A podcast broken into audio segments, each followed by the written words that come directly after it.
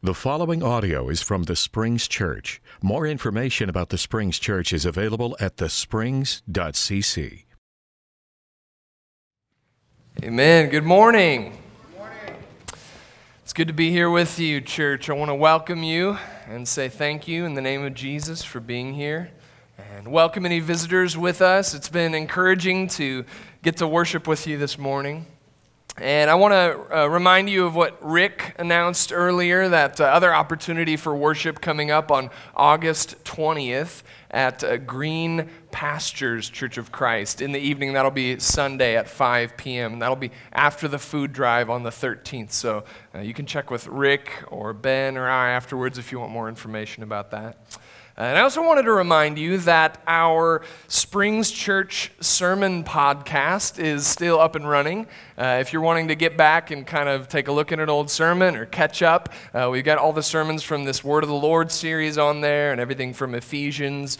And uh, so you can find that on possibly on your phone uh, if you go to your podcast app and just search the Springs Church, um, or you can find it online at thesprings.cc by hovering over the messages tab and clicking on the sermon podcast. Um, I realize the catch 22 of it is that you'll probably need to go back and listen to this sermon to figure out how to go back and listen to sermons. But if you need, again, just grab me after church and I'll, I'll walk you through it. Uh, but we are continuing our Word of the Lord series this morning. And our text this morning from the lectionary is Psalm 119 verses 129 through 136. Uh, so when I finish reading the text, I'll say the word of the Lord, and if you would respond with thanks be to God. So let's begin in verse 129. Your rules are marvelous, therefore I observe them. Your instructions are a doorway through which light shines. They give insight to the untrained. I open my mouth and pant because I long for your commands. Turn toward me and extend mercy to me, as you typically do to your loyal followers.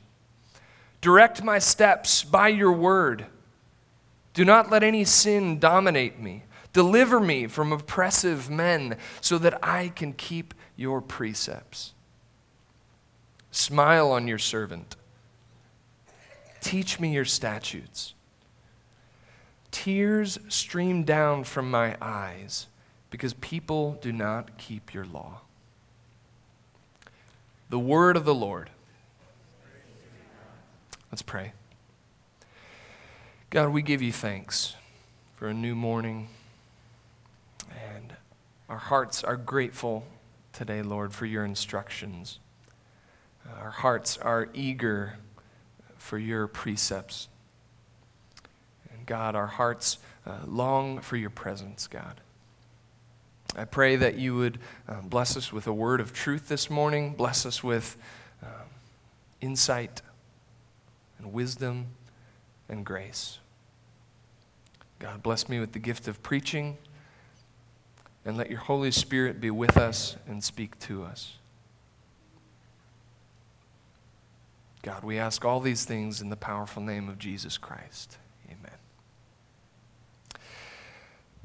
The prosecution called Joyce Purtle to the stand. Joyce was an older blind woman who loomed large in the South Dakota Church of Christ of my youth. And she was in the courtroom that way to stand, that day to stand witness to an event that had happened that she had witnessed actually via her police scanner that she was listening to. The uh, casual pastime of a blind woman who didn't much care for the radio. And so she was listening to this police scanner and she heard a call, a distress call come in uh, for a gas leak that was happening at a rental property actually near her house. And so call went in, there was a promise to send response, nothing happened.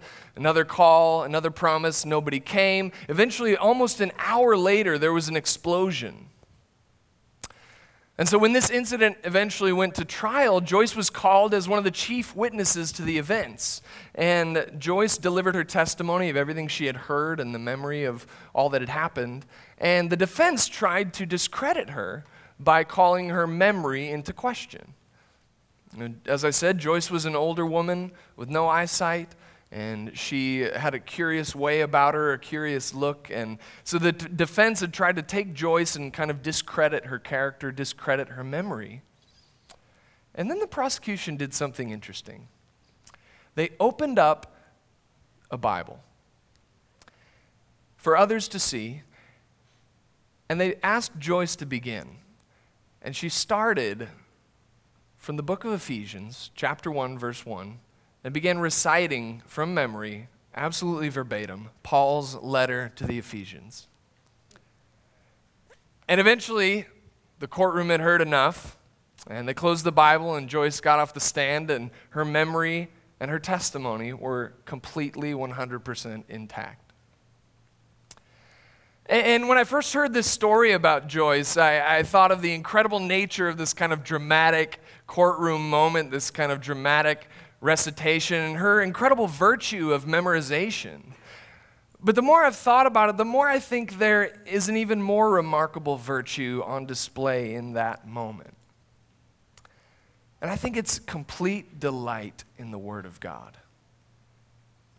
Joyce didn't memorize scripture because she thought it would make for a handy legal tool one day. She didn't memorize scripture because she liked to recite it as a party trick to entertain her guests, if that would be entertaining. Joyce memorized scripture because she absolutely delighted and loved the law and precepts and word of God. Joyce stored up the words of God in her heart and mind because she deeply, deeply loved them and she deeply, deeply loved God. And I thought of Joyce this week because her heart is the heart of our psalmist. Joyce's heart is the heart of the writer of Psalm 119, of a life defined and lived by the instructions and teachings of God. That is the heart I hear when I read Psalm 119. And I wish I had more time to tell you about Psalm 119 as a whole and the whole context of it. Um, but some of you may already know that it is far and away the longest psalm, the longest chapter in the Bible 176 verses. And some of you may also know that it is actually an acrostic poem. Psalm 119 is 22 different stanzas of eight lines apiece. And each of those stanzas, 22 of them, corresponds to the 22 letters of the Hebrew alphabet. And so the first eight lines in the first stanza all begin with the first letter of the Hebrew alphabet, the second eight lines with the second letter, and so on and so forth. And so it's, it's this incredible, incredible project, this incredible poem. And another amazing thing about it uh, with these 22 stanzas of eight lines apiece, there are also eight words that appear over and over and over again in Psalm 119. They're words for the law of God, the Word of God.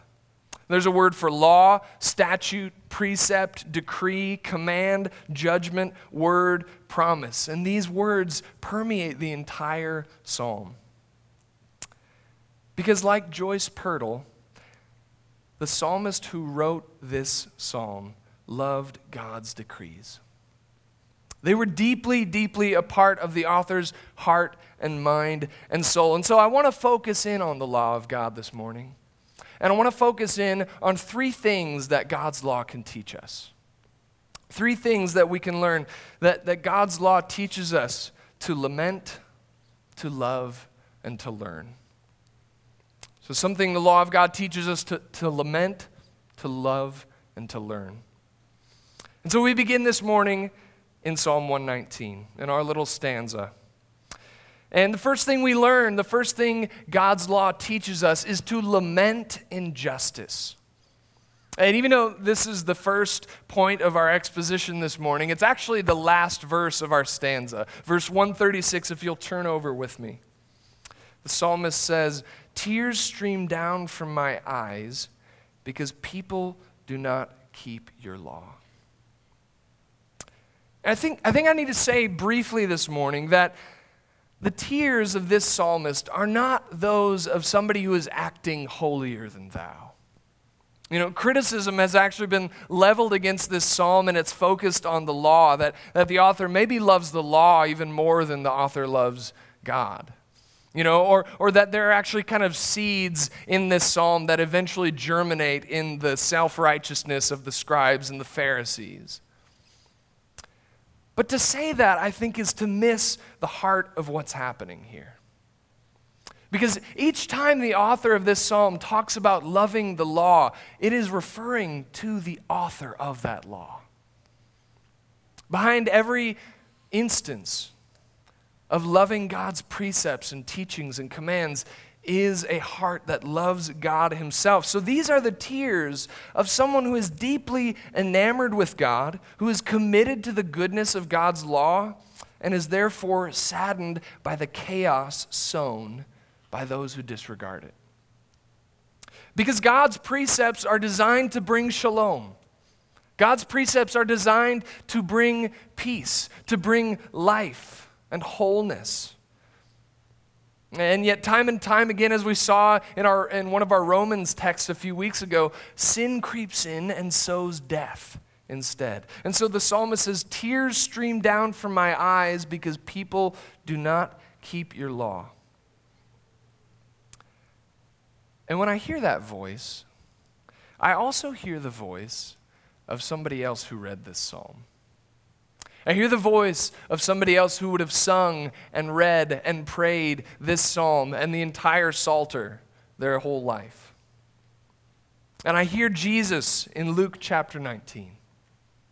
He's outside the city of Jerusalem. And Luke says that as he came near and saw the city, he wept over it, saying, If you, even you, had only recognized on this day the things that make for peace but now they are hidden from your eyes. Indeed, the days will come upon you when your enemies will set up ramparts around you and surround you and hem you in on every side. They will crush you to the ground, you and your children within you, and they will not leave within you one stone upon another, because you did not recognize the time of your visitation from God. Jesus is the fulfillment of God's life giving law. He is the, the Word, the very source of that life. And Jerusalem couldn't see it. Jerusalem couldn't see it, and so Jesus weeps for them. He weeps for them because, like the psalmist, he knows that when God's law is neglected, chaos reigns. When God's law is neglected, sin reigns in our lives. It ensnares us. When God's law is neglected, the poor are forgotten. Death wins. And so, the appropriate response to these outcomes, to these realities, is lament. We should lament the sin in the world and the sin in ourselves. We should grieve the suffering in humanity and the suffering in creation. We should shed tears at the neglect of God's word because it is the source of peace that is hidden from so many. Uh, a songwriter that I enjoy named Josh Ritter has a lyric that goes, Throw away those lamentations, we both know them all too well if there's a book of jubilations, we'll have to write it for ourselves. And when I first heard that lyric, I thought it was kind of a creative little challenge to Christianity. I, I thought it was kind of a clever little turn of phrase. But I've come to believe that it's something else. I've actually come to believe that it's actually quite shallow. Because I've learned that lament, not joy, is the first tool of the prophet. I've learned that to seek first individual jubilation, individual happiness, is to say, I don't care about the problems of the world. I've learned that to see the joy that comes without first lamenting the state of the world, the weight of sin, the yoke of injustice, is to announce that you don't quite care about where the world is. Because lament is how we critique suffering. Lament is how we critique those in power. Lament is how we critique injustice. And I can't sum it up any better than Walter Brueggemann in his book, The Prophetic Imagination. He says, The riddle and insight of biblical faith is the awareness that only anguish leads to life, only grieving leads to joy, and only embraced endings permit new beginnings.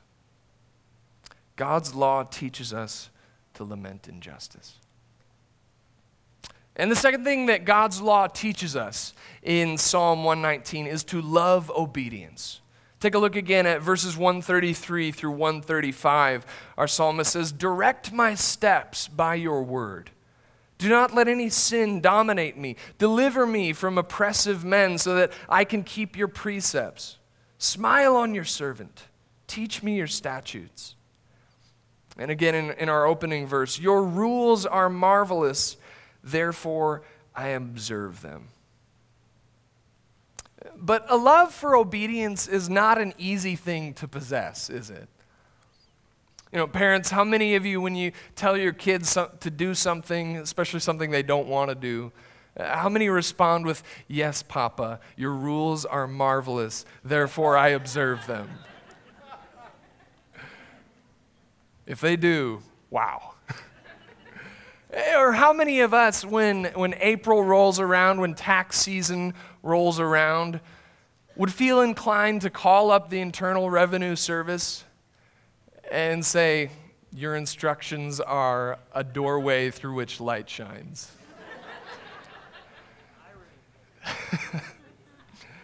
we don't love rules.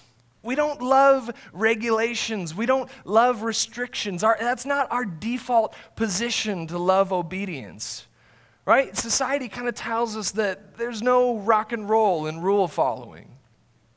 You know, it, because, you know, that's one of the underlying narratives of our age is that we kind of need to make our own way. We need to be the master of our own fate and the captain of our own soul. We need to not look to God to direct our steps, but to construct meaning and identity for ourselves to, to achieve and define our own path. And I, I don't have time to go into to all the difficulties with this, this kind of late modern view of, of identity but, and, and neglect of God's instruction. But I do want to contend this morning that when we learn to love obedience, we find that the law tells us who we are by telling us whose we are.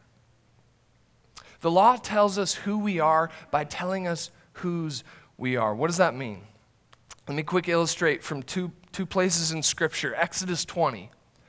God is delivering the law unto Moses. And one of the very first things that God says in verses 2 and 3 of Exodus 20 says, I am the Lord your God who brought you out of the land of Egypt, out of the house of slavery. You shall have no other gods before me. So when God gives a law, he doesn't lead with the command, he leads with the covenant. When God gives an instruction, He doesn't lead with the command, He leads with the relationship. God says, I'm your Lord. I'm the one who freed you out of slavery, out of oppression, and now I'm going to teach you how to live into that identity as my people. A love of obedience tells us who we are by telling us whose we are. Second place in Scripture. Returning again to the Gospel of Luke, just before Jesus is arrested and just before he's put on trial, Luke says that he, he went away to the Mount of Olives. he says that he knelt down and he prayed the following words Father, if you are willing, remove this cup from me. Yet not my will, but yours be done. In this most famous heart wrenching act of obedience. What is Jesus' posture? It's a posture of relationship. It's relational. He says, Father, remove this cup, yet not my will, but yours be done. That's because the identity of Jesus is wholly defined by the identity of his Father. We know Jesus is the Son only as he is the Son in relationship to the Father, just as we know the Father as he is the Father in relationship to the Son. Jesus' identity is defined by this relationship. And that's what obedience does. It tells us who we are by telling us whose we are. Or, or as one uh, preacher put it, you know, traditional culture kind of tells us to find identity by looking outward to our social group. And modern culture more tells us to find identity by looking inward. But Christianity tells us to find identity by looking upward. Father, if you are willing, but not my wills, but your be done. Who we are is in whose we are. Uh, some of you might know that Laura and I are pretty big fans of the show The Office. And when you think of The Office, you don't often think of the more few dramatic or kind of tender moments that happen. But I was thinking earlier this week about, about an interesting moment between the characters of Michael and Erin. And uh, is, is an employee, and uh, she grew up an orphan with no father, uh, no mother figure, and she was in and out of orphanages and foster homes. And, and uh, so Erin gets this new boyfriend, and Michael doesn't approve. And there's this moment where she's kind of upset about that and she confronts him. And, and Michael says, well, well, why do you care if we don't like him? And she says, I care if you don't like him. And he says, Well, why do you care if I don't like him? I'm not your father.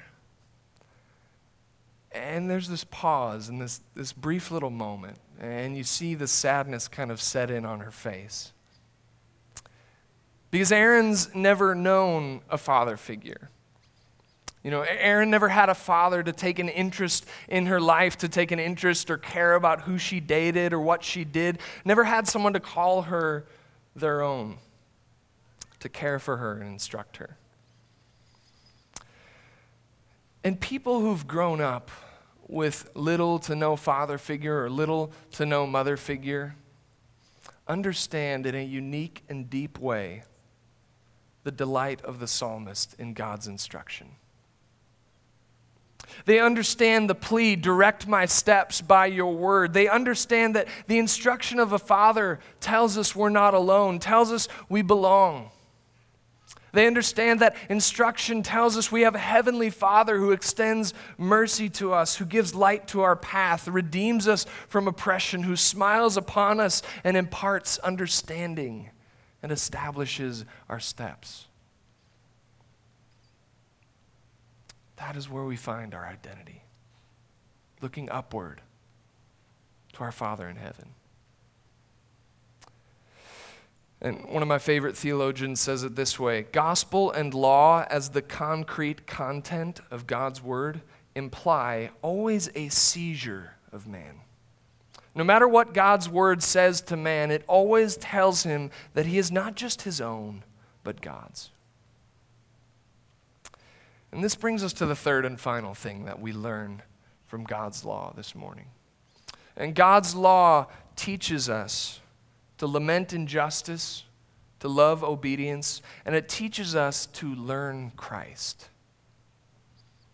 I debated which translation I would preach from this morning uh, because each of them have their own strengths and idiosyncrasies, and uh, particularly in relation to verse 130. In verse 130, the NET, what I've been preaching from, says, Your instructions are a doorway through which light shines. Um, in contrast, the NRSV says, The unfolding of your words gives light. But my favorite translation came from one of the commentators that I consulted. And this is how he put verse 130 The opening up of your words, it gives light it gives understanding to the simple. And I can hardly read this opening up language without thinking of one final moment from the Gospel of Luke, the life of Jesus. It's the story of the road to Emmaus. And Jesus has been crucified, he's been resurrected. And he meets these two pilgrims who are headed on their way to the city of Emmaus. And they don't recognize him, though. So they start talking about all these events that have just happened in Jerusalem about Jesus to him. And he, he eventually says to them in verse 26 Was it not necessary that the Messiah should suffer these things and then enter into his glory? Then, beginning with Moses and all the prophets, he interpreted to them the things about himself in all the scriptures. And so the story continues on for a moment, and these men invite Jesus into dinner with them. And he accepts, and it picks up in verse 30 when he was at the table with them. He took bread, he blessed and broke it, and gave it to them. Then their eyes were opened, and they recognized him and he vanished from their sight. They said to each other, Were not our hearts burning within us while he was talking to us on the road, while he was opening the scriptures to us? When the insight of God's instruction and God's word is open to us, it is always done by Jesus Christ. The opening up of your words gives light.